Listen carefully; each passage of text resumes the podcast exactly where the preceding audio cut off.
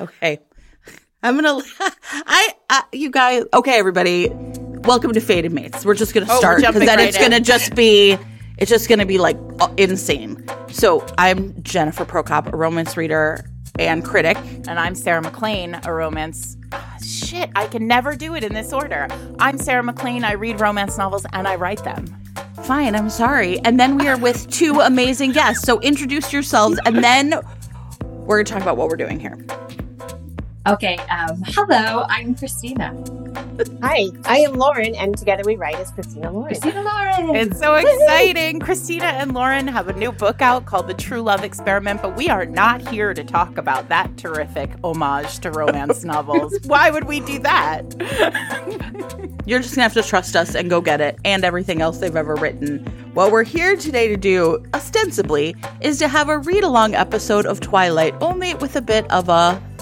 Well, I think it'll be hilarious. Only one of us has read Twilight recently. That's Sarah. She did it for the first Hello, time. Hello, I've never read Twilight. So Astounding. until, never say that again. today. I was gonna say you can't say that anymore. I've never I don't think I've ever said that before. yeah, no, why would you? That's like, yeah. The rest of us have read Twilight and experienced the whole Twilight thing through various ways, right? And none of us have reread it, so it's just vibes for us. And we're to kind of see basically like what's real from our memories to the text and what isn't, along with other hilarity, I think. Yes, Yeah, but go I do Sarah. think that it's important for us to discuss at least briefly. And I mean, maybe this is how we come to how do we all come to Twilight to begin with? Like, what do we know about Twilight? Um, we need to talk about why Christina and Lauren are here with us today because this was not sort of a random selection of people we love.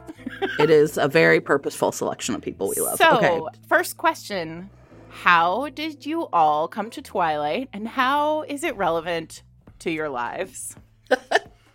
Okay, well, hi, this is Christina. Uh, for those of you that don't know, Loa and I met writing Twilight fan fiction, and we both came to it in very different ways. Um, I came to Twilight, it was 2009. I think Breaking Dawn had just come out. And I live in Utah, and obviously Stephenie Meyer is Mormon. So it was everywhere here. And I was being a little bit stubborn that I wasn't going to read it.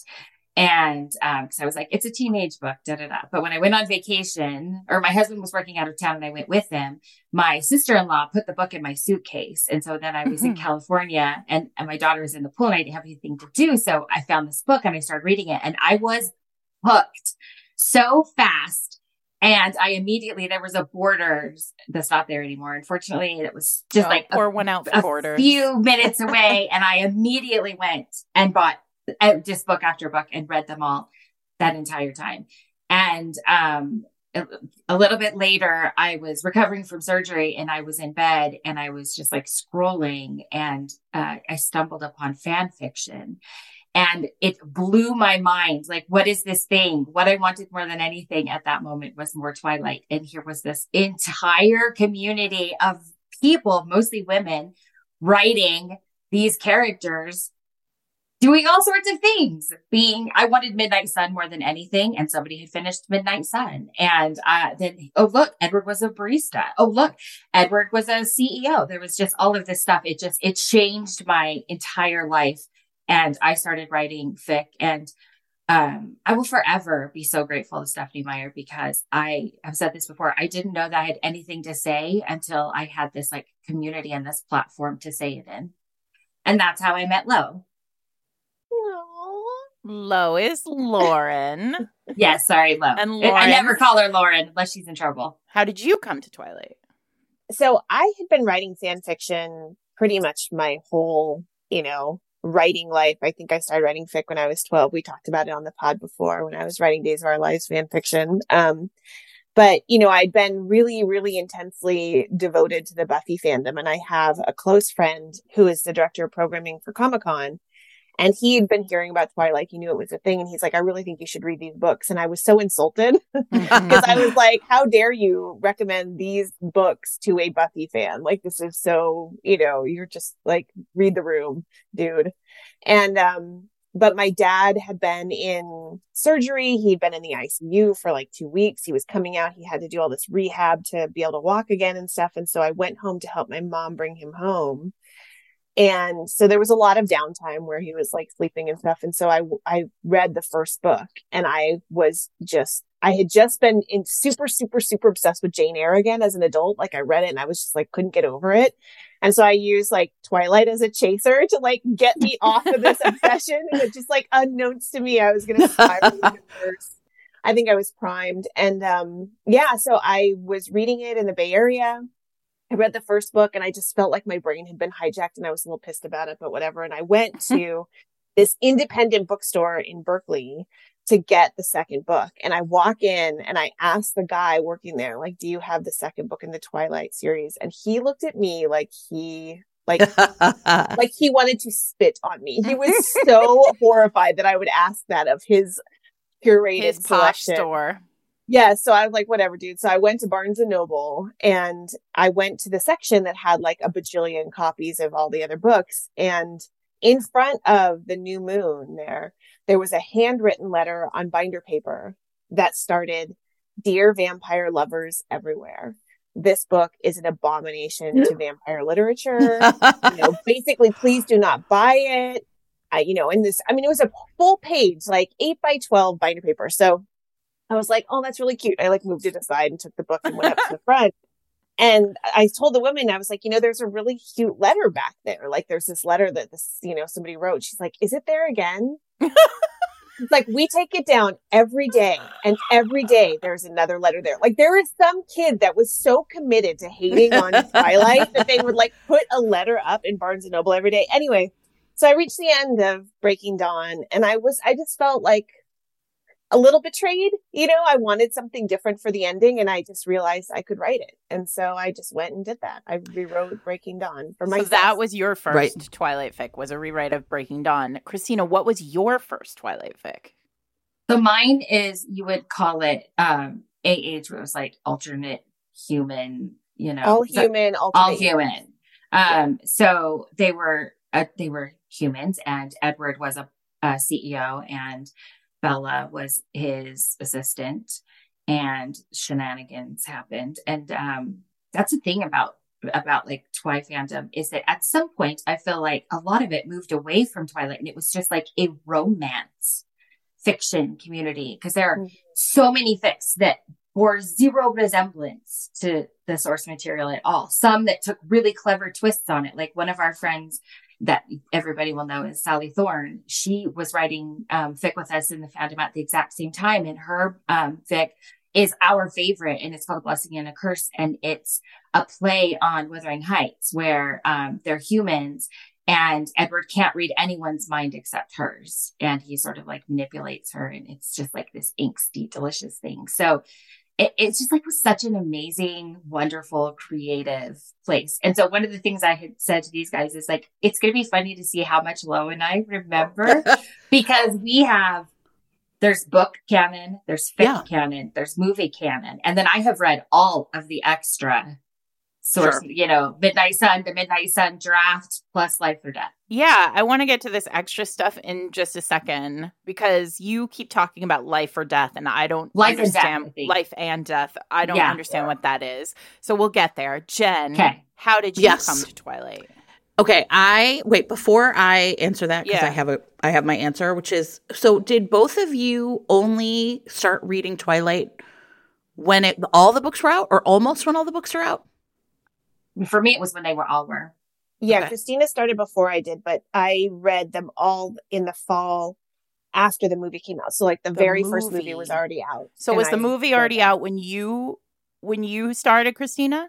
No. Um when I was in California reading the books, MTV was like they were shooting the movie at the time and this is when MTV was doing the like behind the scenes they were releasing clips that they were showing all of these like very flirty clips of um, Robert Pattinson and Kristen Stewart. I'm sure that influenced it because it was the characters like building in my head right along with reading. When so. did the movie come out? Somebody look it up because I want that. 2008. Year. Okay. So this is a so I actually went back and looked. I remembered the story about how I came to Twilight, but I didn't remember the year. So I I'm sure people maybe know this is um when I met my husband, we lived in California in Oakland, and then when our son was born, um, we were like, it's so crazy and expensive here, we have to leave. And so my husband got a job in Seattle, and we moved to Seattle when Little Romance was one. And then we left when he was one and a half because I was like, this place sucks. Sorry, everybody. Um, like we hated it. Apologies, and, and it Seattle. was, and this is, I think, important. I think only because of the setting of the books, like kind of my they feelings about this place. arrive in the town. No. So we moved away from Seattle in February of 2006. And I had a really good friend in Seattle that I had done Teach for America with in Texas. So my friend, another friend named Kelly, Kelly Kaufman, and I were really close and like she was like my one like a real friend in Seattle and she was a she's also a big fantasy kind of fantasy reader and like romance and she's just like a like a staunch reading buddy and was kind of the only thing that got me through living there. So anyway, we moved to Chicago and I just checked my email because I remember this. So it was mid December of 2006. So we had left Seattle, you know, eight months earlier. And she said, Have you read Twilight? And I said, No, not yet. And she said, Okay, well, I have an extra copy. I'm going to send it to you. So my friend sent it to me.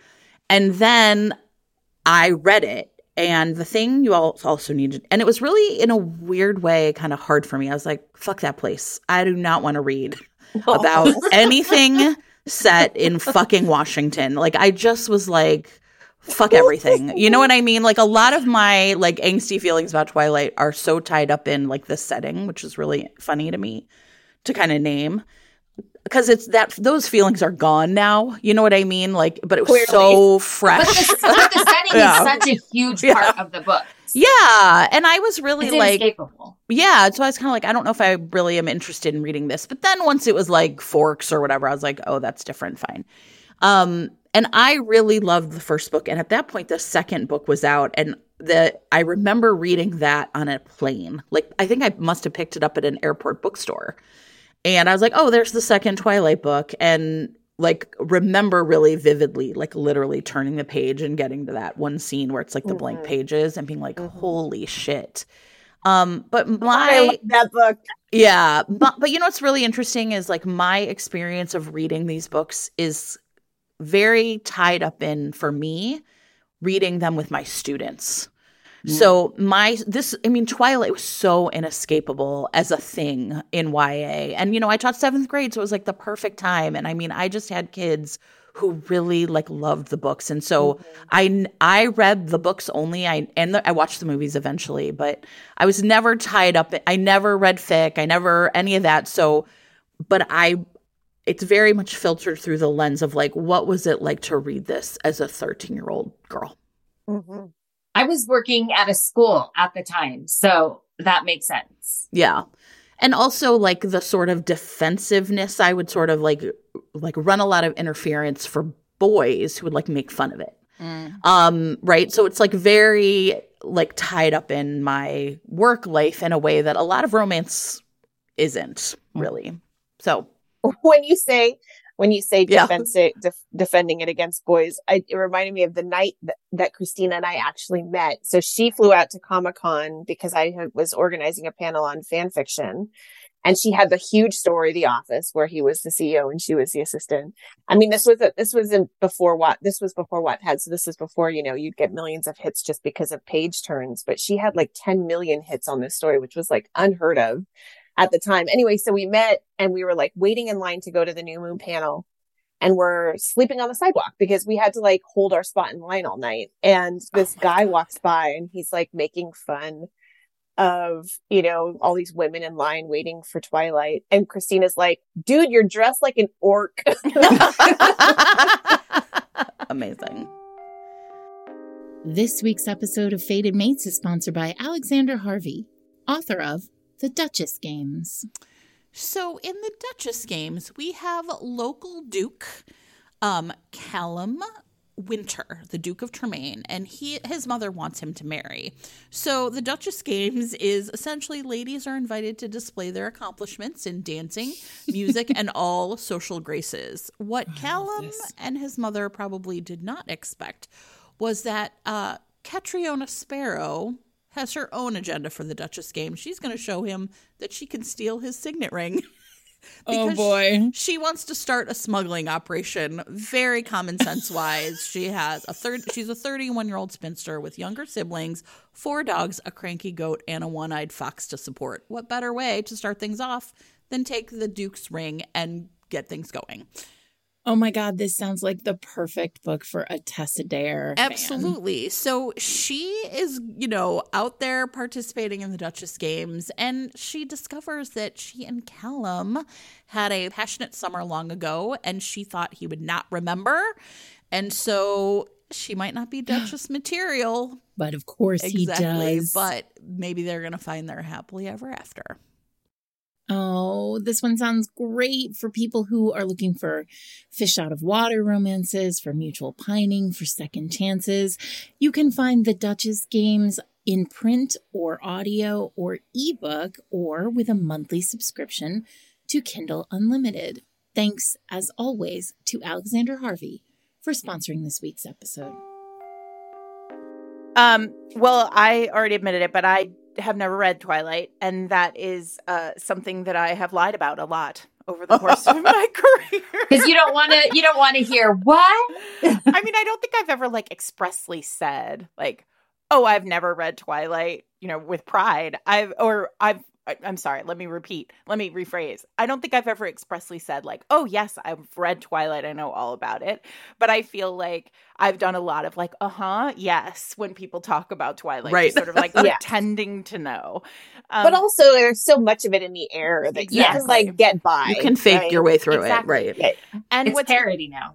Have Yeah. you seen the movies or do you s- nothing? Nothing. So I Okay. actually gave you all homework before we started this pot this episode, and I also did homework where I wrote before I started to read the four things that I knew about Twilight on the page because I was like, what what will those things be from? so um we'll get there, but I want to talk I just want to do a little bit of history, which is Twilight was published in 2005. Um, and I guess my big question for the two of you is do you feel since you both came to uh to the fanfic community around Twilight sort of in the ether of the movies like Christina talked about these sort of very romantic clips coming out and being released was Twilight fic uh much bigger after the movies in terms of did it explode post film Oh, yeah. Yes. Yeah. As far as I remember, it did. Yeah. I think most of the big ones started in late 2008 and the first half of 2009. okay And it certainly persisted after that. Um, Mhm. but I think that was like the main heyday of fandom was late 2008 through like mid 2010 was when most everybody was there. But the biggest one started pretty soon after that first movie came out. And it feels like, you know, one of the reasons why we chose to do this deep dive is because you really, I think, can't talk about modern contemporary romance, um, sort of post 2010, without talking at some about Twilight, without running into an author who came from Twilight fic.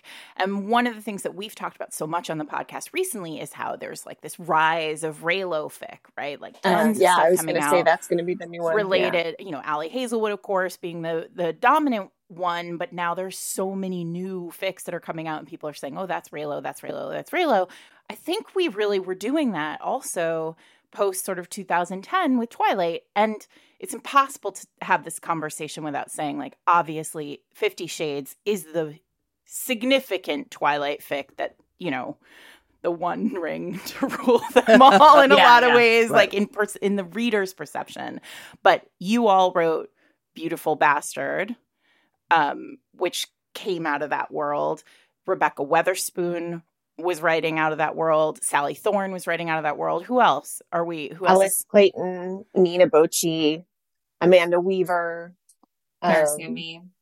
Helena Hunting. I mean, she pu- she published um, also the her Tatward uh, clipped wings and inked armor. Yeah, it's funny because the same thing's happening now where when we see a summary for a book, we're like, was that Reylo fic? yeah Yeah, Where in like 2012, we were like, Yeah. was Is that, that- Twilight fic? But it's interesting Was because I do think there's a difference because in Reylo fic it almost feels like, oh, I can see Adam Driver Yes. But yes. I, yes. Am I seeing Robert Pattinson in all these fics? No, I don't think all of us came for a Robert Pattinson reason. I mean, I certainly wasn't uh, ever like an RPAT stan, and a lot of people were for sure, especially in the all human fic side. Mm. Um, but not all of them. And I will say it's interesting that like identifying something as Reylo fic at this point recommends it, whereas back in the day, identifying something as former Twilight fic was very like very much a stain. Like you had to kind of work to get past that to convince people that it was worth reading. And I don't know if that's a change in attitude about fic in general, or if it's because Reylo comes from a like male approved, you know, Oh, IP interesting. space Van- versus yeah. like Twilight being this sort of YA women Girls, yeah, Yeah. right. You, you know, know, it, that's true because, um, you know, Ali, I think now I might be getting this wrong, but I'm almost positive that her agent came to her and Mhm. said, Have you thought about doing this? Where Lo and I were signed by Holly Root for an original. It wasn't fic. We had decided we were not doing fic anymore and stuff. And we did not tell her we even wrote fic. We deleted our Twitters. We did all these things because it was kind of like looked down upon and stuff. And we were worried that nobody would take us seriously. And when Fifty Shades came out, we told Holly and she was like, what? you- so you were like internet famous? That's, your, that's your secret, you know? And um, we've always been very honest about the fact that we wrote fic. Like we're so proud of it. We couldn't do this job that we have now without having done that. Um, but yeah, at the time, the industry looked down on it a lot in a way that it absolutely does not now. Now it's their like platform, platform. Right. I mean, in the last prior to the boom of Reylo fic, there was all that what we called stucky fic, right? The from from Marvel, and then of course before predating the Twilight fic were the rise of the middle grade and YA Harry Potter fics that became like Cassandra Clare and others, right? So But I think it was frowned on that too, wasn't yeah, it? I, don't think, that, so. I don't think that fandom was like, yay, one of us succeeding in the same way that with Reylo they are. Yeah. That's a really interesting point. That's real. I I also well, maybe it's. I will say I have fic blindness. Like you know how people have face blindness. People will tell me it's a Reylo fic. Like you could put like ten books in front of me. Adriana did the other day. She's like, "That's a Reylo fic. That's a Reylo," and I was like, "I don't understand how or why, but okay." You know, so the beauty of fic though Right. it doesn't necessarily it's like it's not the emotion it's not always the emotional arc of the book it's not always the same yeah, that makes type that you know? it seems functionally meaningless to someone who doesn't read fic like it in the sense that like that doesn't mean anything to me good or bad but i think it's a really interesting point you make about like a male approved reylo is one of the first like male approved like really deeply embedded in like sort of you know and i also think it's also star wars the star wars fandom is Mhm. I, I mean, I we didn't call it a fandom back in the day, but like those movies have been around for forty years, right? Mhm. So there's like a way deeper. Right. I don't know. But there's also a sort of Raylo is a really visual. That's a visual story, right? That people are Mm-hmm. rewriting versus Twilight is text. Book to book, So yeah. I also want to say that I think that there's something I've done. I did a lot of research, and you guys know a lot more than I do. So just correct me if I'm wrong. But um, as I understand, this is it- the only time that you will ever say that I know. no, I literally read a lot of stuff about it.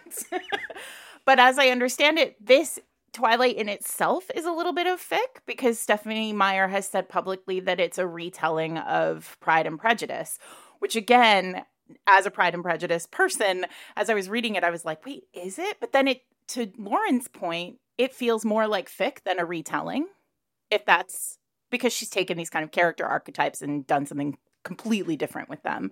yeah Um.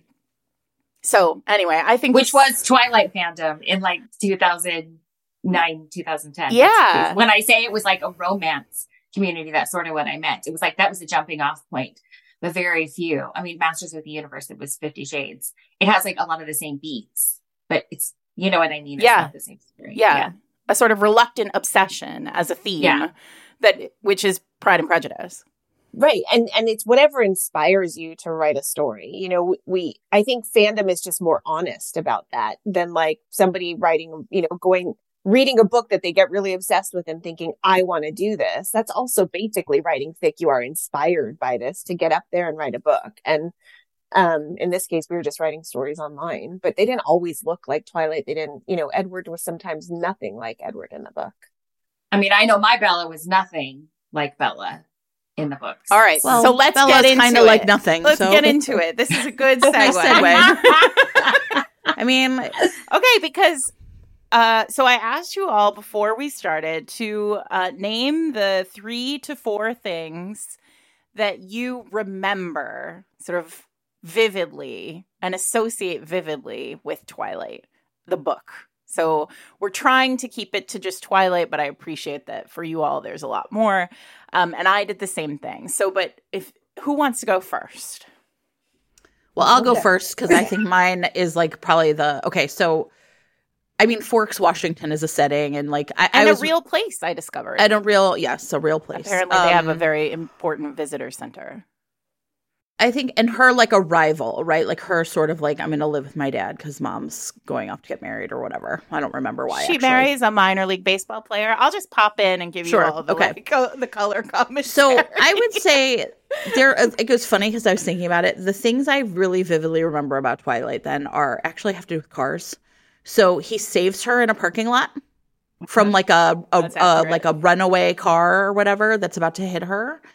And then uh, the the scene I probably love the best is the one where she's in some other little town and he can read the minds of some men who have spotted her and are going to like attack her or whatever. And he arrives to save her. And to this day that is probably one of my favorite scenes in a lot of books it's Listen, great That is the great. That is when Sarah came online while reading. i'm this. sure it was I got to that and I was I- like, "Oh shit, Oh, it's yep. happening!" yeah Yes. i know you and i, I and slid it's- into the chat at that moment. yep. Um so yeah, I would say those for me were like the like and I think is there a scene where he like smells her blood or something and cre- uh, like he she accidentally pricks herself or whatever and he like it's a Blood chemistry class. typing. Yes. Okay. That's but that those are what I remember. She actually does not prick herself. That's true. She doesn't. She Oh, it's Christina the smell remembers of blood. every moment. The smell he of blood, okay. class that day because he can't Yes, do it. does. Very oh, okay. of him. Okay, Yes. gotcha. Okay. All Very right, so those are mine. responsible vampiring. Who's next? So I will say that I, it just like Christina, I, it was, gets all very like conflated in my head. You know what I mean? It's all mixed up, which is book and which is fandom and which is movies. But I wrote them down as assigned and then I went to make sure that they were actually in the book because some of the stuff that I remembered from the book so clearly, like sucking me in, wasn't actually in the movie. And the first one is in both, and it is the hello in the classroom when he has been very cold to her. And then he comes back the next day after he's like hunted and he's like golden eyed again. And he's like, hello, I didn't get a chance to introduce myself. Like I'm in that scene, I remember being like, okay, I'm in. Um, the next one is after he finds her in Port Angeles and they're having dinner. And that scene is much longer and Oh, it yeah. goes differently in the book than in the movie because they talk a lot more in the restaurant. And I remember this line. I actually have to find it. It won't take me long because I tabbed it. That I remember reading it and being like, holy shit. Bring Yeah, it on. whole Scene, yeah. We will pause So- while you find it. So no, no, it's fine. It's like he, they're talking about how, um, you know, she's like risked her life and like he saved her, right? So one is the Tyler almost hitting her with the van. The second is the guys in Port Angeles. And she's like, um, did you ever think that my number was up the first time with the van and you've been interfering with fate? And he says, that wasn't the first time. Your number was up the first time I met you. And I remember reading that and I was like, whoa. so that one, I remember the, the, the meal. And then the third is, uh, sorry, sorry, at the beach with Jacob. I just remember like wanting so much more information, but I, I do think it's really interesting that like the conversation in the car coming back from Port Angeles, they do everything in that conversation. They Mhm. it's all there. There's Yes. I mean, I want to we'll do a sort of overview for, you know, everyone, but that conversation is the meat of their character arc. yeah, Yes. yeah, yeah, Which is Yeah, why it's it's, so compelling. All of a sudden you start you unpack all of it. yeah. Christina. All right. okay. I homework. So I- I could seriously talk about Twilight for like an entire day. um, so one of my favorites is, uh, and also a lot of my things are are like mostly book, but they're influenced by other things. So blood typing is one of my favorites because I feel like that's the first moment that you really see him flirt with her, and you see that he is not this like grumpy, surly, you know, and and and the little hints about um, when she says that she can smell blood, and he's sort of fascinated by that. Um, and and the ways that he's sensing that she's a little different. I think that that's like foreshadowing for like her later on. Um, and then uh, the meadow because that's the first time they kiss. Sure. Um, although that kiss is the movie kiss blows that kiss out of the water. The No movie way. kiss Say, the is The movie kiss is great. Yeah, the kissing in this book is all very like, are they kiss like th- what's happening? Have they kissed for a long time? It's like his cold lips touched hers, and then next the Yeah. smell of next his thing. breath and yeah. Yeah, Another part is they are talking in the cafeteria. And again, it's so much, it's funny because the things that I love in books and the things that I like to write in books are so tied up in the things that I loved about Twilight. So there's a scene in the cafeteria where they're talking and it's when he's sort of like playing like a little cat and mouse and like asking her questions. I think this is, it's before the meadow, I think It is. but she has It a is. bottle of Snapple. And one of the things in Midnight Sun, and now there's Midnight Sun, the draft, and then that she released when it was leaked. explain to everyone what Midnight Sun is. Okay, so Midnight Sun is like basically a retelling of um, Twilight from Edward's point of view. And for those of you that were not in the fandom at the time, she was planning on writing the entire book, and then I think it's like 17 chapters or something leaked. And she was really hurt, really upset. And uh, she released those chapters online and basically was like, I don't want you to read them like this, but I know you're going to do it anyway. And I don't want you to feel bad about it. So I'm giving you these. Oh, that's, Oh, that's really nice. nice. of her. I That's didn't nice. really like Bella that much. In fact, when I said that the book sucked me in in the very first, you know, couple of chapters, it it was the like it's very Mary Sue. It's easy to place yourself in this spot and remember what it was like when you were that age and stuff. So she did that, you know, she was really smart to do it that way. And it's like, you are this, what am I? I am a nobody, but this beautiful, perfect boy thinks that I am, you know. And so in this thing where she's got this thing of Snapple and she's he's twisting the lid and stuff. And then you learn in Midnight Sun that he he kept the bottle cap Mm. Mm. and he like has it with him all the time. And he like ends up writing, I think, like Bella's lullaby with this bottle cap sitting on the piano. And I just thought that was like so Um, uh Romantic I- sample. No. Yes, yes. And uh, we also have to at some point talk about Midnight Sun because there are things that are different in Midnight's the draft versus the finished one. Because I think during that cafeteria discussion, he's having that thought that was my favorite line that was like, I love you in dangerous. I can't even remember the exact line. Um, dangerous ways or something. She took it out. And then um another favorite is after Port Angeles when they've basically decided they're going to sort of be together and he Mhm. picks her up from school for Yeah. school Yeah. the next morning and she walks out and suddenly there's this Volvo and him there opening Yeah. the door. Yeah. And that is just like so sweet. Yeah. And Real the- teenage and- fantasy stuff, right? and he's walking her to class, and that's like all of us had that. Where like a boy walked us to class or was waiting after class or something, and he's basically tells her like, Je- I think Jessica is wondering if we're dating now and what you think of me, and he tells her like, you can say yes to the first question, but Uh, I'll yeah, be waiting, curious I'll be listening or something. Yeah. for Yeah, the- yeah, I'm Read curious to hear your Jessica's answer. mind. yes, It's, yes. and I was like, this is great. I want more of this. Like, Yeah. it, Yeah. that's a great moment. This week's episode of Fated Mates is sponsored by Lumi Labs, creators of microdose gummies, which deliver perfect entry level doses of THC that help you feel just the right amount of good. One of the things that I think has been so great about these microdose um, gummies is, you know, if you are really interested in the idea of like trying a small amount of THC to see if it works for you, creative boost, um, sleep or pain, maybe anxiety, you know, this is like a great product because it just really lets you try that small, literal microdose. Um, you can find out more. Their website has lots of information about like the whole concept of microdosing and how it can help you with wellness, creativity, or performance enhancement. They really do taste and feel amazing and come in lots of really different great flavors for you to try. Microdose gummies are available nationwide. To learn more about microdosing THC, you can do a quick search online or go to microdose.com and use the code FATEDMATES to get free shipping and 30% off your first order. As always, links can be found in show notes, but again, that's microdose.com and code FATEDMATES. Thanks as always to Lumi Labs for sponsoring this week's episode we have been texting kind of in the lead up to this the four of us and the the really funny thing about like my experience of reading it like especially like with students being kind of like my everything all of my twilight is like 13 year old girl twilight and there was this really funny part where um lo was like I was like, the only like sex in that book, the only rounding the bases in that book is baseball, right?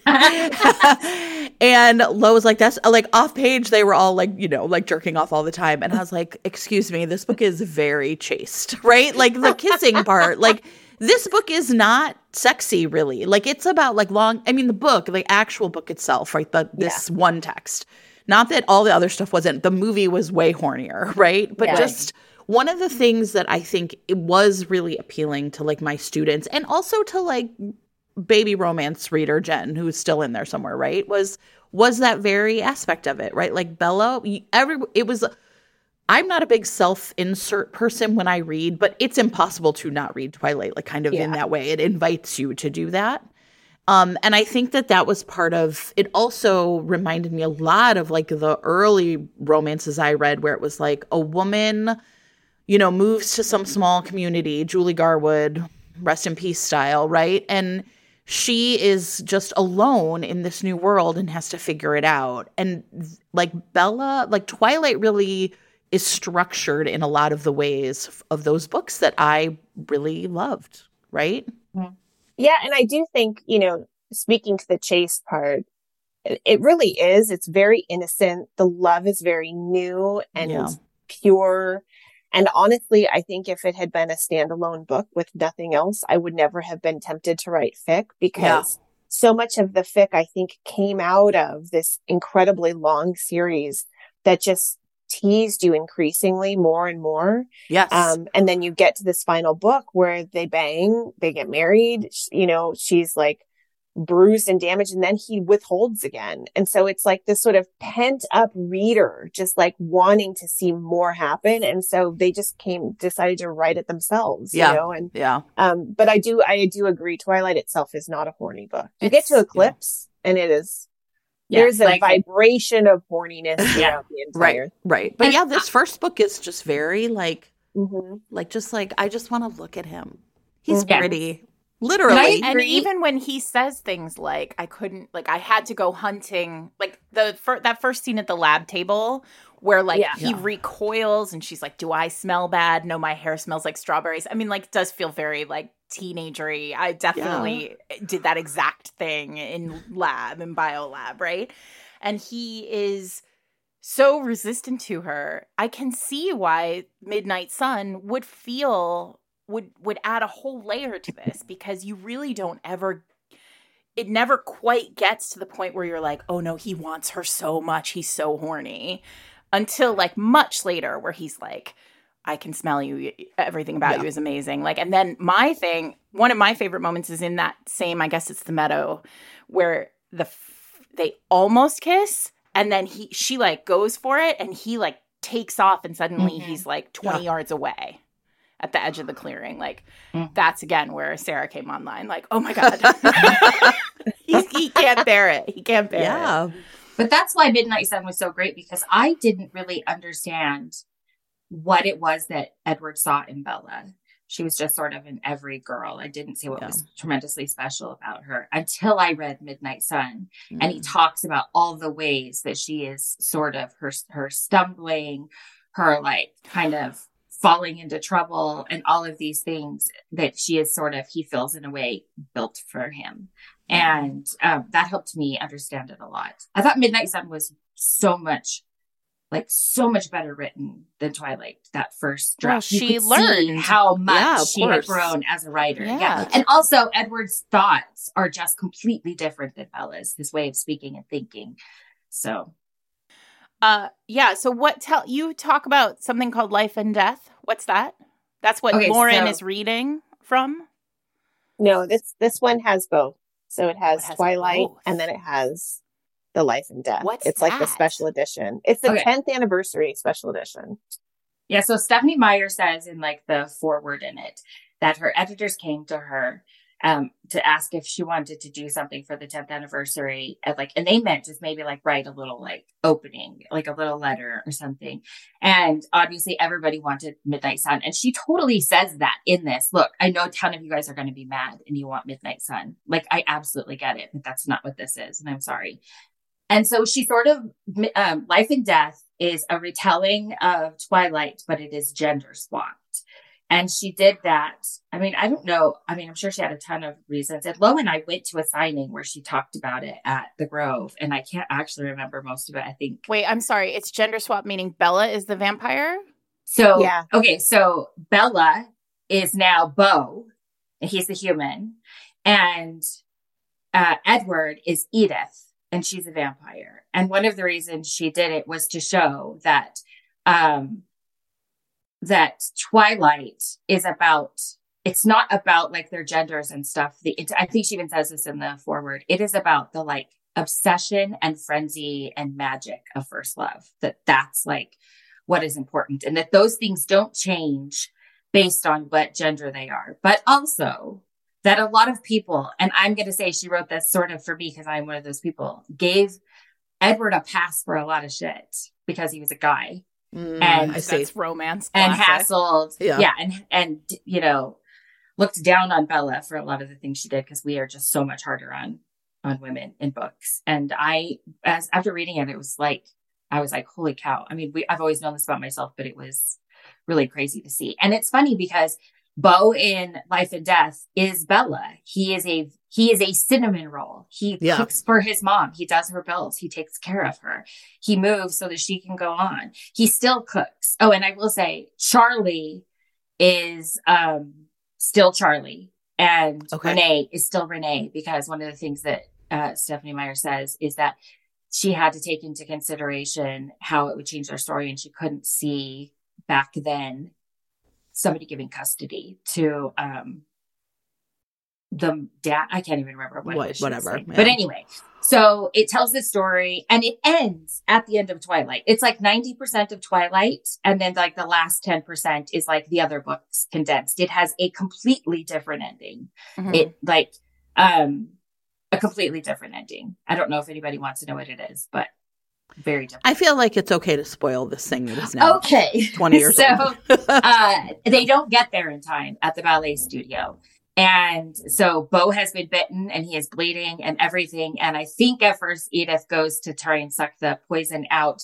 And I what I think Alice is Archie. And Archie's the his like his vision changes of the future. And he says, wait, wait, wait.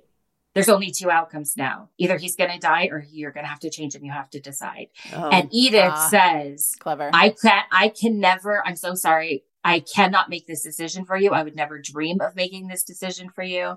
Um, I wish I could die instead of you having to make this decision, but you need to tell me what you want. Do you want to live as a vampire or do you want me to let you go and die as a human? And Bo decides that he wants to be a vampire. And then the, I think the epilogue is like the funeral. And so there's never, he never has any time to make any, do any closure, anything. Jacob, who is, I think, Julie, is not a big part in those books at all because he, like, there's never, nobody ever turns into a wolf.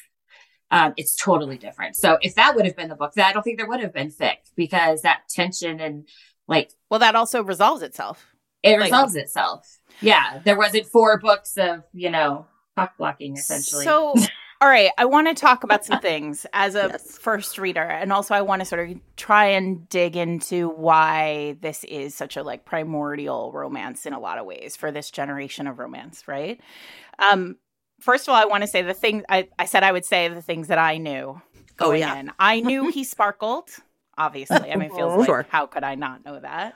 In sunlight, I knew he watched her when she slept. hmm Um, I knew there was a car situation, a saving, like, Yeah. I knew there was a werewolf. Although that was a surprise for me because at some point, literally like three quarter, a quarter of the way through the book, I was like, wait, isn't there a werewolf in this book? Like, Oh yeah, not for a while. Jacob doesn't show up and then Jacob is just around to tell you vampire lore, which is fascinating.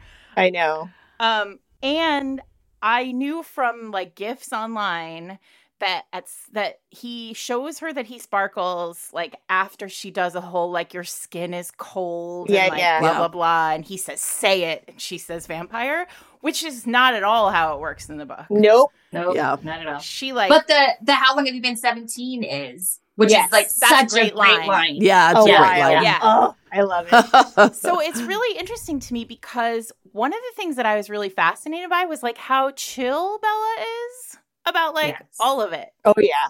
Like, yeah. which is i guess there's something very wonderful about it in the sense that she was like i'm into this guy and i i think i like she's in i mean she says like right away she's like i'm in love with him like that's Yeah. obvious Yeah, yeah. It's like chapter nine or something. So something. I mean, it's super early. She's like, I am irrevoc- Yeah, it's irrevocably in love with dramatic. him. Yeah, right. Right. Calm down. and the the emotions i think that's what it is like bella's emotions are like dialed up to 11 whenever she has them she doesn't and she's so Yeah, yeah. like flat much of the time and i don't say that in a pejorative way like she's just such an even person and then he just like sends her haywire um but i was surprised by like she doesn't ever like have a moment where she's like oh this is terrifying Nope. Mm-mm. If anything, she she said it's scary that she's not scared. yeah Mm, yeah. And she just Yeah. accepts him. She's like, this is, it's like warts and all. It's like the cornerstone of a romance, right? Where Yeah. like somebody sees you for what you are and loves you for the monster inside. I think Yeah, I that's- mean, honestly, what scares Bella most is not having him, and Right. not being near him. And so I think that's one of the reasons why. And I'm curious to know if you're going to move on to the other book, Sarah. Like, that's why New Moon was so inspiration. It was so inspiring to me to as a writer because you just feel bereft for her. You know, no matter how you feel about Bella in Twilight, Those Bella like in pages. Moon, man, Those she goes pages. through it. Did you get and that that far, movie, Sarah? no, I have, I mean, no, Okay. I'm familiar with those blank pages, but I will, Yeah. I mean, I will, I'll read the next one for sure. This, what was interesting to me also was the structure of this book was so, there was so much, mm, there wasn't a ton happening for so much at the beginning. And then Mhm. all that like external plot starts to Yeah. happen. You're surprised when the baseball game. Yeah, happened. like well, Yeah. and it really does feel. I joked that like I came online at that scene where like she's almost assaulted in the you know Right. whatever, and he picks her up and he throws her in the car. First of all, you're all wrong. The best line of this book is "Put your seatbelt on," like where he's just like, I have to keep like all. I can't think. I'm like full, as we say here at the podcast, McCreeve brain. Speaking of other vampires, Yeah. Now right. and like all I care about is you putting your seatbelt on. Um, Yeah. and so, uh, but from that moment on, like it's just like now we're cooking with Yes. gas, and then it doesn't surprise me that there's so much more story to tell because I really do Mhm. feel like Stephenie Meyer was there's such a long runway to the point where Oh yeah. Yes. you're Yeah. like, oh, now shit's gonna happen. No, honestly, I do agree that the beginning of the book is a little slow. Like I was Mhm. thinking I was going to go back and reread it. And, um, so I read a little bit and then I was like, I can't do this again. Like partly Right. because, partly because, I mean, I've only read each of the books one time, which is wild considering like how much time I spent in the fandom. And I feel like I know them really well. But I think that's the thing is like, there's so many pieces, even if fandom doesn't do it exactly, it takes a a true piece from many different places in the Mhm. book. And so I just feel like I've seen it so many times. But yeah, the beginning, you're right. It's like a really long, not very steep ramp. But it, And- it and- feels like YA though. Like it. Yeah, this it is about is this YA. Bella's story. Yeah. yeah. Well, I think that's the part that's one of the things that's really funny is I just had this really vivid memory, and I think it must have been after the second book.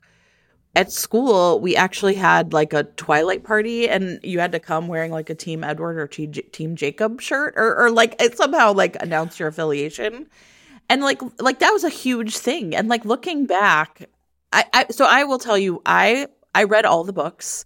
Um, I have never reread or been interested in rereading any of the books after Twilight. I've reread Twilight a couple times. I think it's still like I'm I'm just like sort of fascinated in the way it works. Uh, Not in a long time.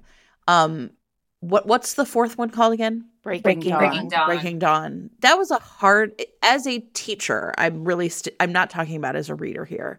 As a teacher, as someone who like worked with young preteen like you know tweens and teenage girls. I was really upset actually about him withholding again after marriage. And I Yeah. like would have these conversations with my students where I was like, you know, it's okay for you to think sex is great. Like it is. And when you're married, like for a man to actually do this is not okay. Yeah. you know, like it was really hard for me to not again, like my everything about my reading this book is so embedded in my teaching life that I can't I can't like turn that off. But it's funny because like looking back, I like barely remember Jacob. Like that is I was So, Edward all the way. Can girl. I ask Yeah. about Jacob? Because Yeah.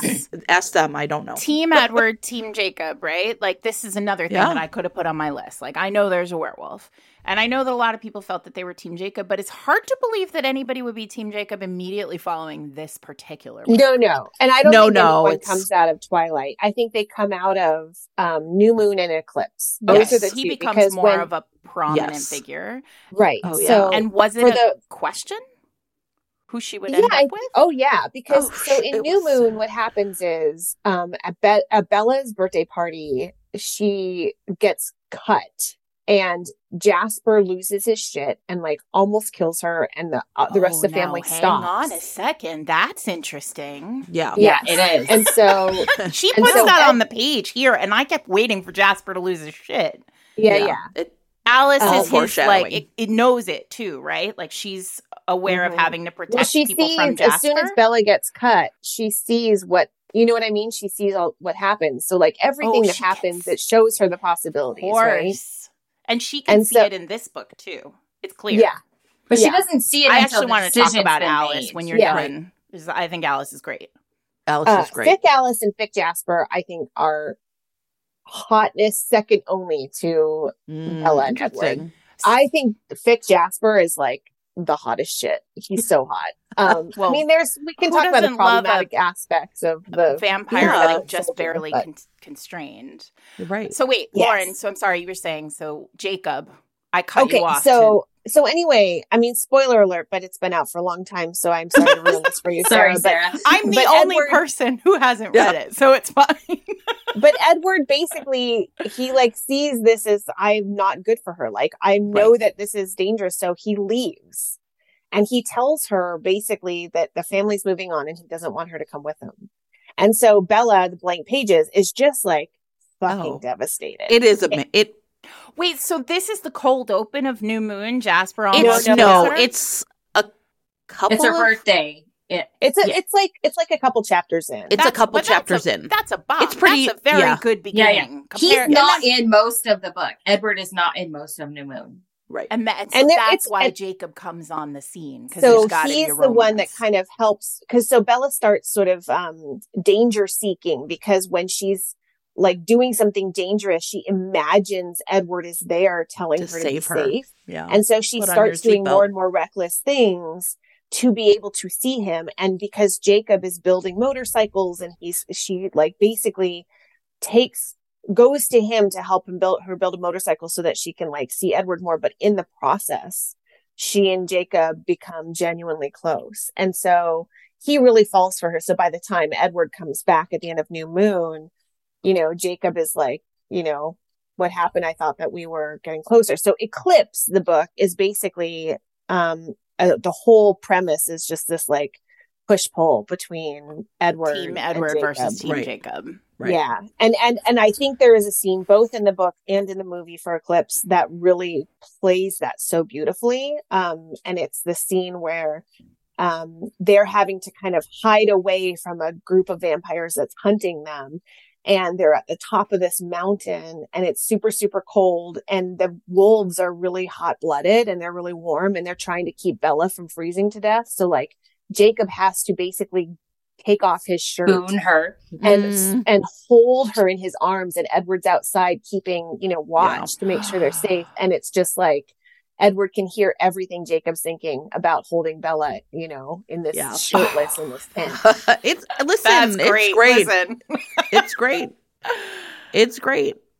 Well, I mean, it really is. so I mean, and- yeah. and so I to think your Team knowledge, Edward like, and Team was Jacob that always was- the plan? Do we know mean, I think- about Stephenie Meyer's sort of like process? I mean, if I'm if I'm honest, I think that Stephenie Meyer became a little Team Jacob as it sort of went on, Oh. and Renesmee is is the way to like give Jacob. oh wait, I know about this too. ever There's a baby, and Jacob, a grown person, Imprints. imprints, on a baby. Yes, That- but in, but she's not sexual. I mean, I will It's say technically a grown person has imprinted on a child in Twilight, but we'll just leave that alone. yes, yes, yes. yes and also like the Renesmee thing he it's like she's half vampire half human and so she ages differently so like she's Oh. immortal but she goes through her age really fast so like when she's three she looks like 12 when she you know what i mean so i think that's a way they do it to make i mean in the movies at Well, least to make so it So I remember creepy. We're just gonna let that go. Just Yeah. pretend that's Yeah. I didn't And read that that book, go. so let's not. in Fic World, there was this gif that had Jacob like pop- popping up, and he was like, seven yet? No. Oh, okay. And he disappears. Oh no! the whole Renesmee Yikes thing is on so Vice. creepy i just yeah. it's hard I think to we just get. all like have to Let's let it. Like you have to leave let it go. Let's go back to Twilight. okay. Can we talk about Alice? Because Yes. Alice is amazing. Yes. And it's interesting, Yeah. right? Because I think, again, like coming from just what I learned in the world through osmosis, like I think the dad is somebody who Oh, like, yeah. I'm aware of. Like I was aware of before I started reading the like, Carlisle? yeah, Carlisle. Charlie. Car- I'm sorry, Carlisle. Okay. the- yes. But for me, like Alice is such an electric character. i know Yes. And like as a And romance Alice- reader, I'm like, I want Alice's book. You know, Yeah. like Agree. I guess that's Yeah. what Fic filled in the hole and for it's you. interesting Yeah, yeah. because at the end of Twilight, you can sort of see how because there's that epilogue where they're together and very happy, and like it's sort of all great, and you can sort of see like, oh, there is an alternate universe. Whereas Stephenie Meyer wrote Alice's book next, and then like Mhm. you know Mhm. the Cull- it was the Cullen family saga instead of Yeah. the. But she's great. She's so thoughtful. She's so critical to the plot at the end, and i like know this. in every book And in In every, every book. book, yeah. every book. oh, Alice is the reason why the books like she everything hinges on Alice. Like in Twilight, again in Mhm. New Moon. I don't know if it's as true in Eclipse, but it's Well, she has an definitely true in Breaking Awfully Dawn. good skill. Like Yeah. Yeah. I will say Yes. though, like book Alice is much um like more like otherworldly and kind of creepy than movie Alice. Well, I Yeah. loved the moment where it was like she was in a, the revelation that like the bad guy James is that his James. name Yeah. had like been involved with Alice, like had been stalking Alice. That whole Yeah. ending was c- confusing for me, and I Yeah, yeah. assume like it's partially because I haven't read the rest of the books, but like it teases. So for anybody who hasn't watched, like in the third act, they play baseball. The Cullens play baseball. And when they are playing baseball, bad vampires show up. Three bad vampires. Yeah. And it's sort of presented as like they wander into Cullen territory. Mhm. Mhm. Um yeah, they're nomadic vampires. but then suddenly it feels like maybe they didn't wander in, like maybe they were coming for some reason, f- but then they become obsessed with Bella because everybody in the whole book is real. And like Right. everybody's obsessed with Bella. Human men, Mhm. human boys are obsessed with Yeah. Bella, right? And then Edward feels like he has to protect her. Alice, he can read their minds. Alice can see the future. There's like suddenly everybody's moving. All the set Yeah. pieces are shifting. Um, and then, you know, without getting too deep in the weeds, there's a lot of movement. Like they move from Seattle back to Phoenix, and then her mother's in danger. Right. and there's this bad vampire james and when he finally gets his like claws into bella to use her arguably to like bring Mhm. edward and the cullens to him he sort of reveals that he was there at the time of alice's turning Mhm. and suddenly it's like i mean i don't know alice just feel she starts to feel like the biggest character in the whole book because Yeah. She's like a She proto was- Nix, Sarah. But That's yeah, why you Stephenie love her. Meyer has said she she they announced that she's writing I think like three more books. oh really And you know she did she did there's a book that's got this character Bree. I did not read that one. Bree is a vampire like a what do they call them when they're young? I forget. Newborn. Newborn. A newborn vampire that we first see in New Eclipse. Moon. I think No, New it's Eclipse. Is it? Oh, Yeah, when they're making the army. Yeah, yeah, yeah. Yeah, yeah. So we see her, and Stephenie Meyer wrote her story, and I think a lot of people were like, "Yeah, I don't really, I don't care about this." But I think a lot of people are hoping she is going to write Allison Jasper's, or at least Mhm. Alice's because book. Alice's origin story is that she was in a an institute she was institutionalized in like Yep. at the turn of the century and like Yeah. suffering from like going through electroshock therapy i mean like really in a traumatic experience and then a doctor at the hospital where she was in, interred changes her yeah, Yeah. and she can't remember her human life at all i mean like it's fascinating Yeah. but then I sort of had this moment as a writer and a reader where I was like, why is this guy telling me Alice like why is Alice so pivotal? And so Mhm. you're Yeah, telling me 'cause that it for the plays rest of the books. I do we find out eventually why Alice is They're I don't know. my- my you know, I'm trying to think. So Alice is Archie in Life and Death, and like one of the best characters of the whole book. And I think maybe we learn more because it's funny because Jasper, whoever Jasper, I can't remember the name of the girl version of Jasper, is not a Confederate soldier because one of the changes that Stephenie Meyer made was that you wouldn't have a woman who was in the Confederate army Hmm. back then. Was that Jas- Um, that's Jasper's origin story? He was a Confederate Yeah. soldier. Yes, he's a Confederate soldier. You learned that in New Moon. Um, but also there's no mention of sexual assault or threat of sexual assault at all in um, Life and Oh, Death yeah. because uh, Beau would not be in danger in the same way. Um, and Rosalie is now royal in Life and Death. And Rosalie's backstory is that she was sexually assaulted and is left to die. And so both of those pieces are removed. So it's really interesting because I know a Hmm. lot of people did not like the like Yeah. using you know threat of sexual assault as a tool in Twilight, Yeah. but you know, get in It's- the car, put on your seatbelt. put on your put your seatbelt on, and then he gets to say they touched Yeah. you, and now I want them to die, which is Yes, also a, yes. like real romance moment. It's Yes. fascinating to me to think back because it's like fascinating to me. A Hunger Like No Other came out.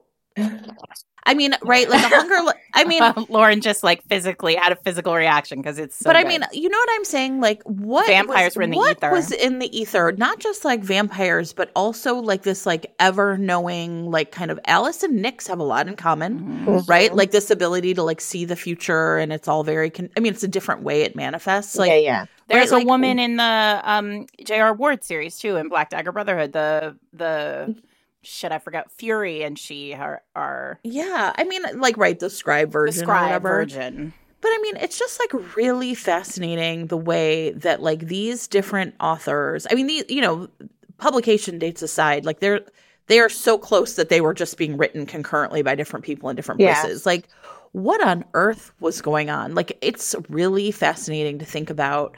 You know, we talk about the rise of paranormal in response to 9/11, but like what is the rise of this particular woman as a character? This Cassandra like character already. well, I also right? think like, you know, in the 80s I can see the future, have- but you'll listen to me. Hmm. But also, right? like, if you're just thinking about heroes that are like, like he touches you and now I want him to die, like we Yeah. were able to have that as like in a contemporary or a historical setting and sort of not feel ashamed as like feminist to feel Yeah. that. Right. And so I think letting like vampires do it where it's their nature and they're monsters that like Right. can't be It changed, forgives it. You know? right. it Right. forgives it a little. And so I do wonder, like, what is the female character that is the Alice character? It's sort of like steers the story somehow. I don't know. But she, Sarah, I really want you to read the rest of the books now because Okay. if you love Alice, I feel like you'll be she like, comes "Team on she comes alive now. I Yeah. mean, yeah, it's and even clear, like, Breaking it- Dawn It for all of really, its flaws.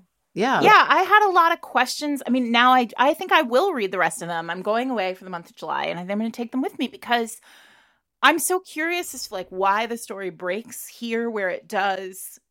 Mhm. Like there are Yeah. knowing that there are three more books. So and I had a great a time reading happens. this book, by the way. Like there was so Yeah. much about it. I mean, I was thinking so much about you you all in your writing and thinking about, you know, all the other books that I've read that I know have come from writers who found inspiration here in this book Yeah. and these characters. And I think there is so much to mine here. And also, I think like there is something very powerful about this pri- there's something very primordial about this story Yes. Um, and i could totally see why a generation of teenagers were just electrified by it And I mean, every signing we have, literally every single signing, we have at least one, but usually more than one person who comes up and says, I have been reading you since fandom. Wow. amazing I mean, Yeah. it's just, you know, people, they stick around. They really, I feel like this fandom more than, more than any I've been in, except for maybe Buffy, is very tight knit and like, you know, introduces themselves in that Also- way. and i wonder It's also oh go ahead Oh, it's also funny because yesterday we had a tweet that was from somebody who we were friends with in fandom. And every time we would release a book, she would sort of give us crap because we were releasing so many so fast and stuff. And she goes, Let me tell you, I had the most surreal moment yesterday when my youngest daughter brought me a copy of The Unhoneymooners and was like, Oh my God, mom, these are my favorite authors. And she was like, Me Holy crap, too. I have known them for like 13 years. yeah. And, and uh, I was just like, That's so crazy. so Okay. But Sarah, are we going to watch the movie together? oh my god Kat, Oh, Oh, please. yeah. let's Listen, do it the well, let's movies do are a great, live yeah. i don't know. we'll have to figure out how to do it but that would be really Oh really my God. fun let's do I will it. literally fly to you. I'm and I'll ready. hang out in, on my couch just we'll sit in a row Let's do it. Let's do Agreed. I will it. be Um, there tonight. Give me six hours. Wait, so I have a question though, like a, a question for the two of you. What do you think most influenced you from these books and this story as writers? What did you take away and sort of evolve for yourselves? Are you able to sort of think about that? I think it's okay. I think what I learned is that it's okay. Okay, I have a big theory about this in terms of my life and my writer brain in general that I'll get to, but I think it's it's it showed me that it's okay to sh- have the characters be completely obsessed with each other. That there's something romance readers really love Mm-hmm. about this sort of the fated, I mean, we're on Mhm. Fated Mates, this sort of like, I will die without you feeling. And so I have this feeling of like, when I was in graduate school, I think I told one of you guys this story that I read an article and it was this article about how, um, it was a, a study on couples that had been married for a really long time and it looked at brain activity when they were heard their other significant other's voice when they saw their face when they talked about them when they recalled memories and it looked at what parts of the brain would light up in these people that had been together forever. And it found that in like 5 to 15% of the long-term married couples they had um, the same brain pattern when they were discussing their, you know, wife of 20 years as couples did who had just started dating. Huh. And it was like there was this group of people who never fell out of that infatuated stage. And so I think my sort of, you know, we, if we think of ourselves as authors who kind of are telling the same story again and again in just different ways, we have that sort of one true story that we're telling Sure. for me, I think that is the story that we try and tell all the time is I want to write every book to have a couple that would be in that 5 to 15%, right? Yeah. And I think that that's what really spoke to me in Twilight is this idea that you have a love that is so deep and eternal and they never fall out of love. And in this case, it's because they're vampires, but that was really like the story that I wrote in fic over and over and the story I was that just I gonna tried say that. Yeah. In Yeah. from, you know, in our Christina Lauren books. Like I want to think every one of our couples would be in that subset. I was just going to say, because that is exactly the character. I mean, Lo's Lo's Edward was called Blissword. So that makes sense. Um, I think for me, what one of the things that um, Stephenie Meyer says in that forward is that Twilight is about the like obsession and frenzy and magic of first love. Um, and it's the feelings that I got when I was reading it, but also the feeling like my best and worst trait is my ability to love something with like every fiber of my being. And I, I want like that feeling when I read those books. I want to write books that make people feel that and that make people feel like they can be part of something. And um, so I think that that's why signings are so amazing is because when yeah. readers come up and they feel, I mean, like, in, you know, not to like bring it back to True Love Experiment, but like Fizzy's whole thing is about joy and romance writers and how they are her people. And yeah. it is, it's for me, it's that feeling of like being in a community where we all are so crazy obsessed about the same thing. Mm-hmm. And in mm-hmm. romance, it's happily ever afters and love and that feeling of like carbonation in our bloodstream. and, um, so I think that that's what it was for me is wanting to like the things that I loved in Twilight when he's sarcastic and funny and the swoons and the kissing and the, you know, my heart is going to stop beating if I can't see him. I just, I want other people to feel that. I think I'm one of the things for me that I think the power of Twilight and I, I guess Harry Potter too. Um, although that's so tarnished now, it's like hard to mm-hmm. hard, hard to talk about that, right? But um, you know, I was a big reader as a kid. I obviously we all were, but books did not have any kind of power like this when I was a kid. Not in not for my books. So now I vividly remember like when all my mom and her friends read like the Thorn Birds. Oh yeah. right? Oh, yeah. I mean, so like the I kind of understood that there were books that but like the idea that like everyone would read the same book at the same time mm-hmm. and be mm-hmm. having that like same cultural experience not driven by a movie or a television show that like water cooler talk could be driven by a book yeah. that was really powerful to me like just as a reader and also right like i spent a lot of time like again i'm talking about my students like really explicitly thinking like sometimes like I never would have been able to talk to my teachers about the romance novels I loved when I was this age because I was ashamed of them. Mm-hmm. Right. Mm-hmm. And the idea that, like, at school we could have a Twilight party and you know what I mean? Like, that was really powerful to me in a way of thinking about, like, I don't know, just like how something culturally had shifted in the way that um, we all that books could have that same kind of power over us. Mm-hmm. Well, you're making me think of, you know, the the trajectory, the sort of history of it all, and it does feel like prior to Twilight, there weren't romances everyone was reading and then discussing. No. Is it because there was no social media and there was, yeah, you know, course. well, like that, when when Jen talks about that, I'm like, Jen, you are so prime for a fandom. If loved is she has a fandom. Was, You're on yeah. it. Oh, that's true. That's true. Romance is my fandom. Um, everybody, um, but I do think yeah. that since Twilight, you can sort of mark reading legends right? Mm-hmm. Yeah, like Hunger yeah. Games as romance and, yeah. book, like yeah. books that ha- where Shades. the romance leans forward, right? and even now, right now with Emily Henry just Emily like Henry. sitting at the top of the list every time mm-hmm. she puts a mm-hmm. book out. You know, yeah. these are these are there is a there is an ex, it, it, romance has become more and more accepted and it feels like Twilight was a line in the sand. Yeah. Agree. Because agree. there were so many of you. Mm-hmm. I agree. And that we all looked different. Yeah. And had different life experiences. Right. And eight different eight it crossed it yeah. crossed all boundaries. Yeah. I also yeah. think the timing dovetailed really interestingly though. The timing of the books to the movies because mm-hmm. I think I'm not sure, but I think Breaking Dawn came out just before the movie did, the Twilight movie. Mm-hmm. I think they were spaced that way, which would kill me if I'd had to read those one at a time.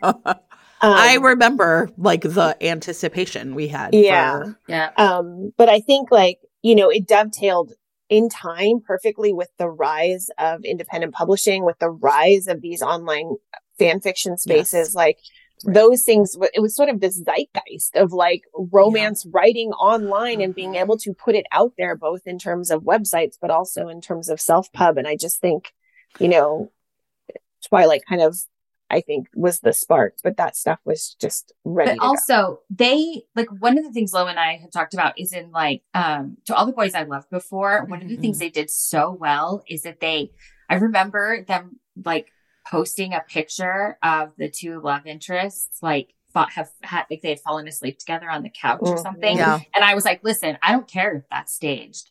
That's, how you get yeah. investment. That's what you do. And That's how Lo and build a I were fandom. Yeah. Friends with one of the people who ran the Twilight Facebook group, like the official Twilight Oh. Facebook group. And there was this like, uh, they embraced fandom. Like they knew. They and like knew. Stephenie Yeah. Meyer was so smart to let fic happen because she knew that's where like the people like us went that buy everything and see Yeah. everything and read Right. everything. And they just were really, really smart as like a franchise. I mean, also world domination, right? Like domination Yeah. romance, Yes. as we've been talking about this whole time, but it is impossible to talk about the impact of Twilight on YA.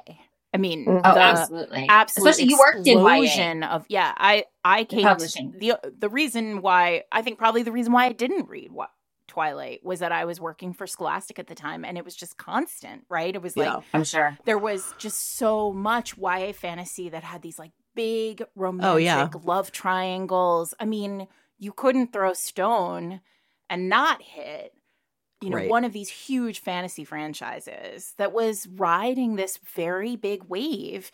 And I think that is the one thing like the way Twilight impacted publishing for largely women Mhm. in those, you know, what, 10 years after its publication across the board.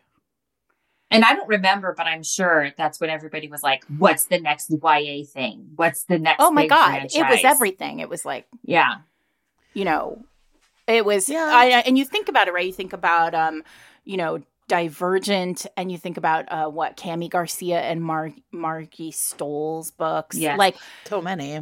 Okay, but you know, I remember Stephenie Meyer posting about Hunger Games Hunger on her Games. website yeah. because there wasn't a lot of places to get Twilight info, but her brother or something ran her website, and there was all this information about the cars because she was a real like gearhead, and um, like which is I apparent. mean, especially if read- unsurprising considering especially if you read Midnight Sun. There's a lot, a lot of Oh, yeah. Edward because loves you're in Edward's car. head. Yeah. yes, right. yes, and um, everything. And I remember very specifically going to the site one day, and there was the cover mm. of Hunger Games, Hunger and she was essentially like saying, "Hey, I read this, and it's amazing."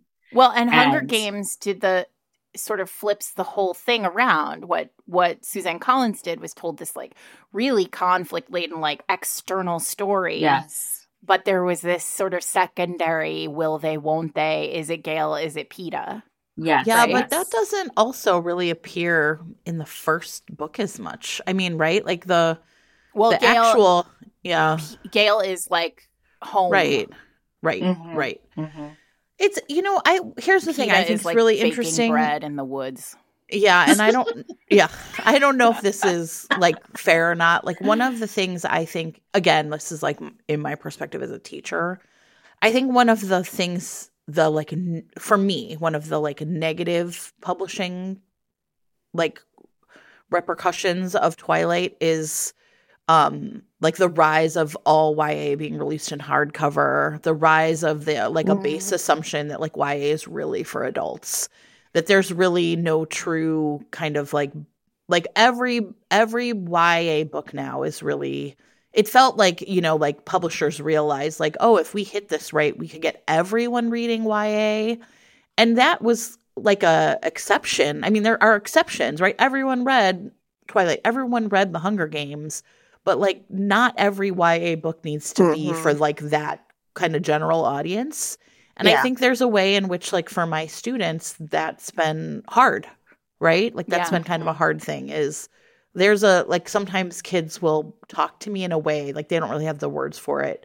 But what I can tell they're saying is, like, this didn't feel like it was for me, Mhm. right? Oh, yeah. But this yeah. And- book feels like it's for them. Oh, Oh, yeah. yeah, I was absolutely. I was going into it thinking it wouldn't feel that way. It like how does. could- No, in my it head, I was does. as like a you know forty something year old woman. I was like, how could this possibly feel like it's for kids when so many people are But so is. obsessed with it?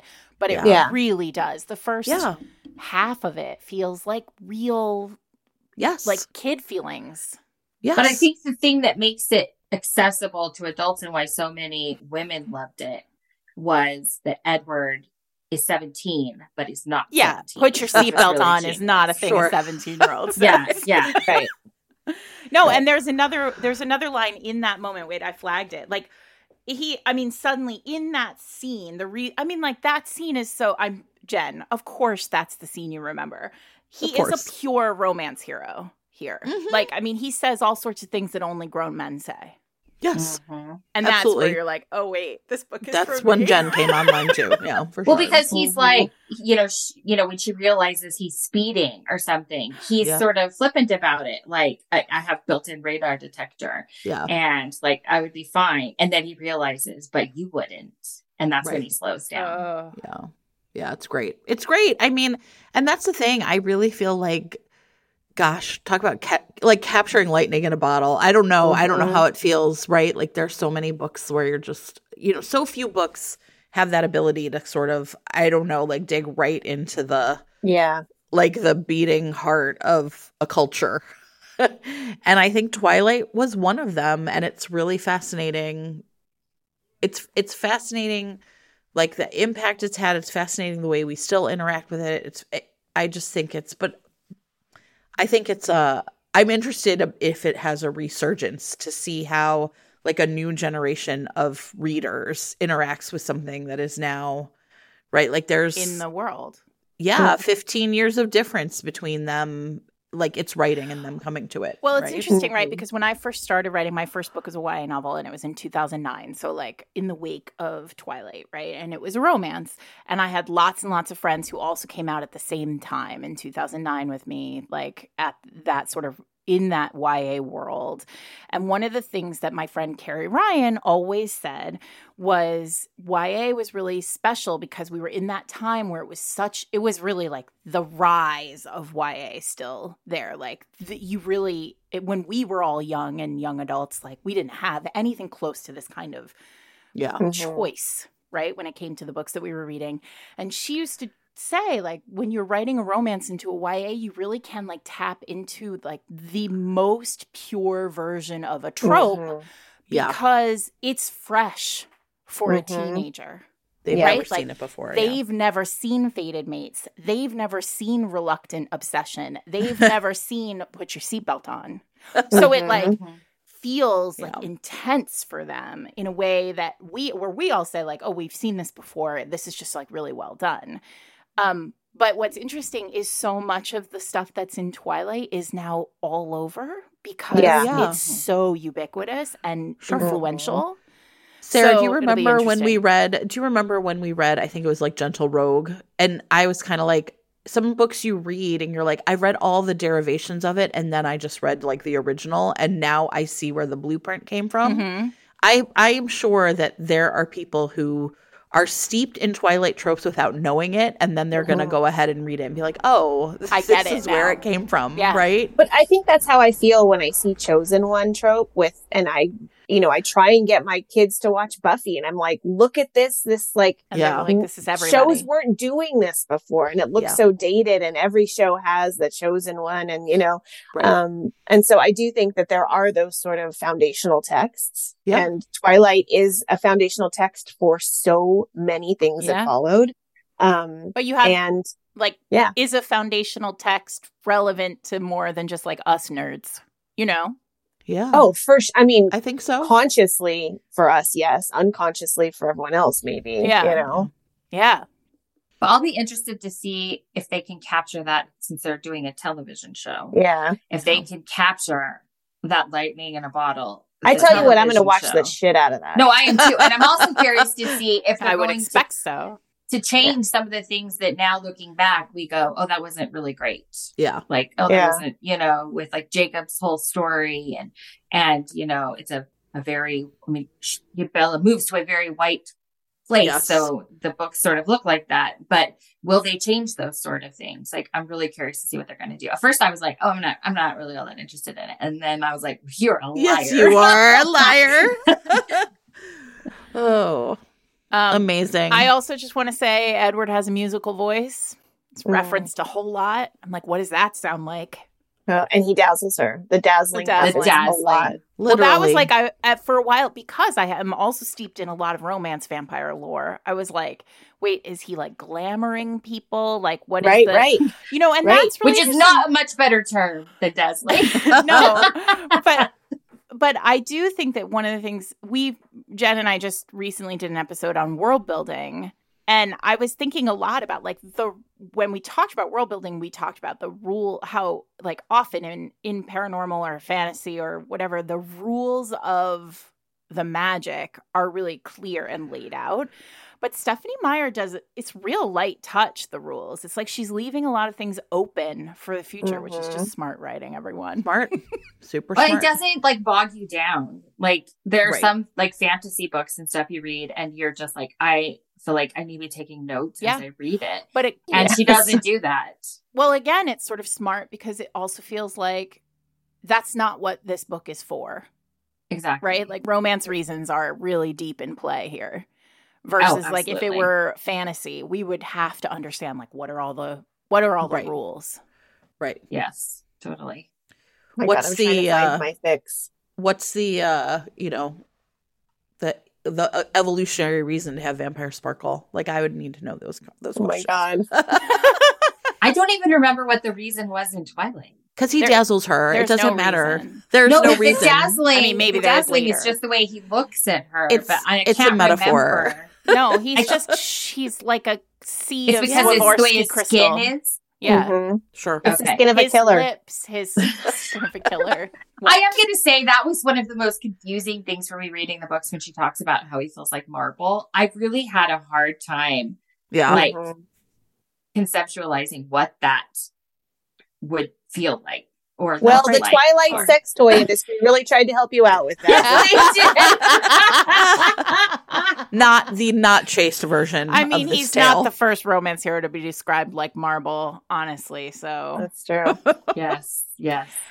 um, you guys, thank you mm-hmm. so much for It's joining us to have this very fun conversation. I mean, I we've would been like to do to a have live. the Twilight, the Twilight episode with you forever. Could so- we please do like a Zoom hang to watch this movie Yes. Oh, sometime yes. soon? we it's so make good. The movies are actually really great. the movies think- are great. I agree. Yeah, I think I remember being like, "No way," and then being like, "Way." I mean, Breaking Dawn, though, like, so that is Lo's daughter's like favorite, and I think partially because of the like love scenes, and you know, when they're on Him the breaking the bed is get it is together. fucking but amazing. it's also partially because it is a wackadoo. In fact, I have to tell you, when we talk about about um, you know, our brains being like, wait, was that did that happen in the book? Did that happen in the movie? Did that was that did we read a fic like that? Lo and I, so you know, her friend organizes um the panels at Comic Con. He's in charge of all of that and stuff. And uh, he got us tickets to go to the premieres. So we saw the Mm. premiere of New Moon. Did we see that one Mhm. together? And Eclipse and Breaking Dawn. And I mean premiere as in the actors are like in the same theater with you. So Breaking Wow. Dawn was like very weird. Weird. the honeymoon and I was like, I'm uncomfortable. But um the- I'm in the theater with mom and dad. Yes, exactly. the scene in the second Breaking Dawn where um sorry, spoiler for anybody. it, when Carlisle's head gets ripped off. Um, Boy, we that's a big like, one. no, listen, we were like, the entire theater just gasped. And Lo and I looked at each other. I think Holly was with us too. And we were like, did that happen in the books? Like, have we Yes, destroyed right. our brains so much that we cannot tell anymore what actually What happened was- in these yeah. books? Um, it does not happen in the book. Sarah. Wait, does he But die in happens the book? book. Don't worry. Don't Well, worry. You'll just have to read it to find out. Oh my god! Well. Don't make me. I'm gonna, but I'm gonna make you. but now I want to know. I mean, that's so sad. Carlisle's such a gentle soul. He is. I hate that. He's a Well. killer, Sarah. Whatever. He has the skin of a killer. He He's a changed killer. all these people, you know. Just so that he could have a family. But whatever, we love him. Yeah, well, I did one of the one things. One of the things that I did write in a margin at some point is like this man is in his late twenties, and uh, Yes, no yes. one in Forks is surprised that he now has a full. You don't even need house and all these sunscreen in that town. Just roaming There's around. nothing to age you. It's so true. it's Yep. fine. Oh well, I'm so excited you have these ahead of you. I know. I will too. now. I can open. I can open the floodgates in the chat too because I was I Yes, was now- saving right. it all up. So Yeah. And I have to say, one of the things, New Moon is probably my favorite. So, like Twilight for the nostalgic. And Mhm. um, Catherine Hardwicke was such a genius when she made that movie. I mean, you cannot see even a flash of the scene of that movie and not know you are watching Twilight because Yeah, it is so it's so moody blue. and Yeah. blue. Yeah. And but New Moon is so painful. And for as much as people say about not liking Bella or Kristen Stewart or whatever, that scene when he is basically leaving her is so painful So in the way he says something and she internalizes it a different way. It is the most painful thing I like. But So so, smart because he can't hear her thoughts, right? Yeah. So Yes. he can't hear how He can't know. harm. So like he says, "You're not good for me," and she takes it Not as good "I'm enough. not good enough, Not enough. for you," and it just reinforces every fear that she has, and it is just Yeah. And then she wakes up screaming, and then you see Charlie downstairs hearing her scream. I felt like I cry every Yeah. time I watch New Moon because Also- like, the way the dad is. He's just like heartbroken for her. Yeah. that goofy Yeah. is he goofy? That goofy dad who doesn't seem He's to a great. He's listen. He's they- a great movie dad. he's Listen. a great movie dad. he had his own. He had his own like I'm Teen sure he Charlie. He did. came home, Yeah. he hung up his gun, didn't take the bullets out, and I was like, "What the heck?" And then the next This- paragraph is like, "He didn't take the bullets out because I'm, you know, I don't know, old enough, I guess." No, the scene where she said where she's going to introduce Edward to him, and he's cleaning his gun in the movie, and he's like, he's like, bring him in, and he goes, and like, so great. awesome. I love him. Movie Charlie is the best. The, the, the best thing in the world is watching Twilight with Lo's. uh, Also- now thirteen year old daughter. I do Oh, think can that it's important to note that Edward Cullen is very concerned about climate change. So Yes, he has finite he's resources, Concerned about yes. finite resources. Later, he he's concerned about over hunt. Uh, over hunting vulnerable animal populations like these are important conversations because he'll be here Listen, forever. he's a good dude i love it Amazing. i had a great love it. time i had an even better time here thank you Thank you, Stephenie fun. Meyer. Thank you, Stephenie, you, Meyer. Stephenie If you want to come on Fated Mates as a trailblazer, we oh would Oh my love God. to have you. Oh my, My god! God, I You had have to let to be like I'd pretend to be your assistant. we promise we won't tell Christina and Lauren before it's out. No! Oh, so fun. Thanks, everybody. Uh, this is Thank Fated Mates. I'm Sarah MacLean. I'm here with my friend Jen Prokop. Christina Hobbs. Uh, no, wait.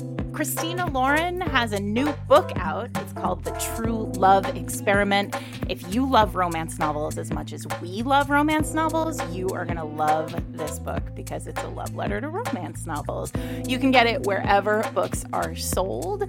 Uh, they also have a lot of other books that we love, including the most recent uh, Something Wilder and The Soulmate Equation. So head out and read a book by our beloved friends.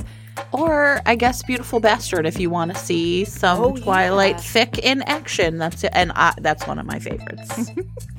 Um, we you can find us online at fatedmates.net, uh, on Twitter at fatedmates, on Instagram at fatedmatespod. Uh, we have a Discord and a Patreon. You can learn more about both of those things and talk all the time about Twilight and all the books that it inspired by visiting fatedmates.net slash Patreon. Thanks everyone. Hope you Thank sparkle this weekend.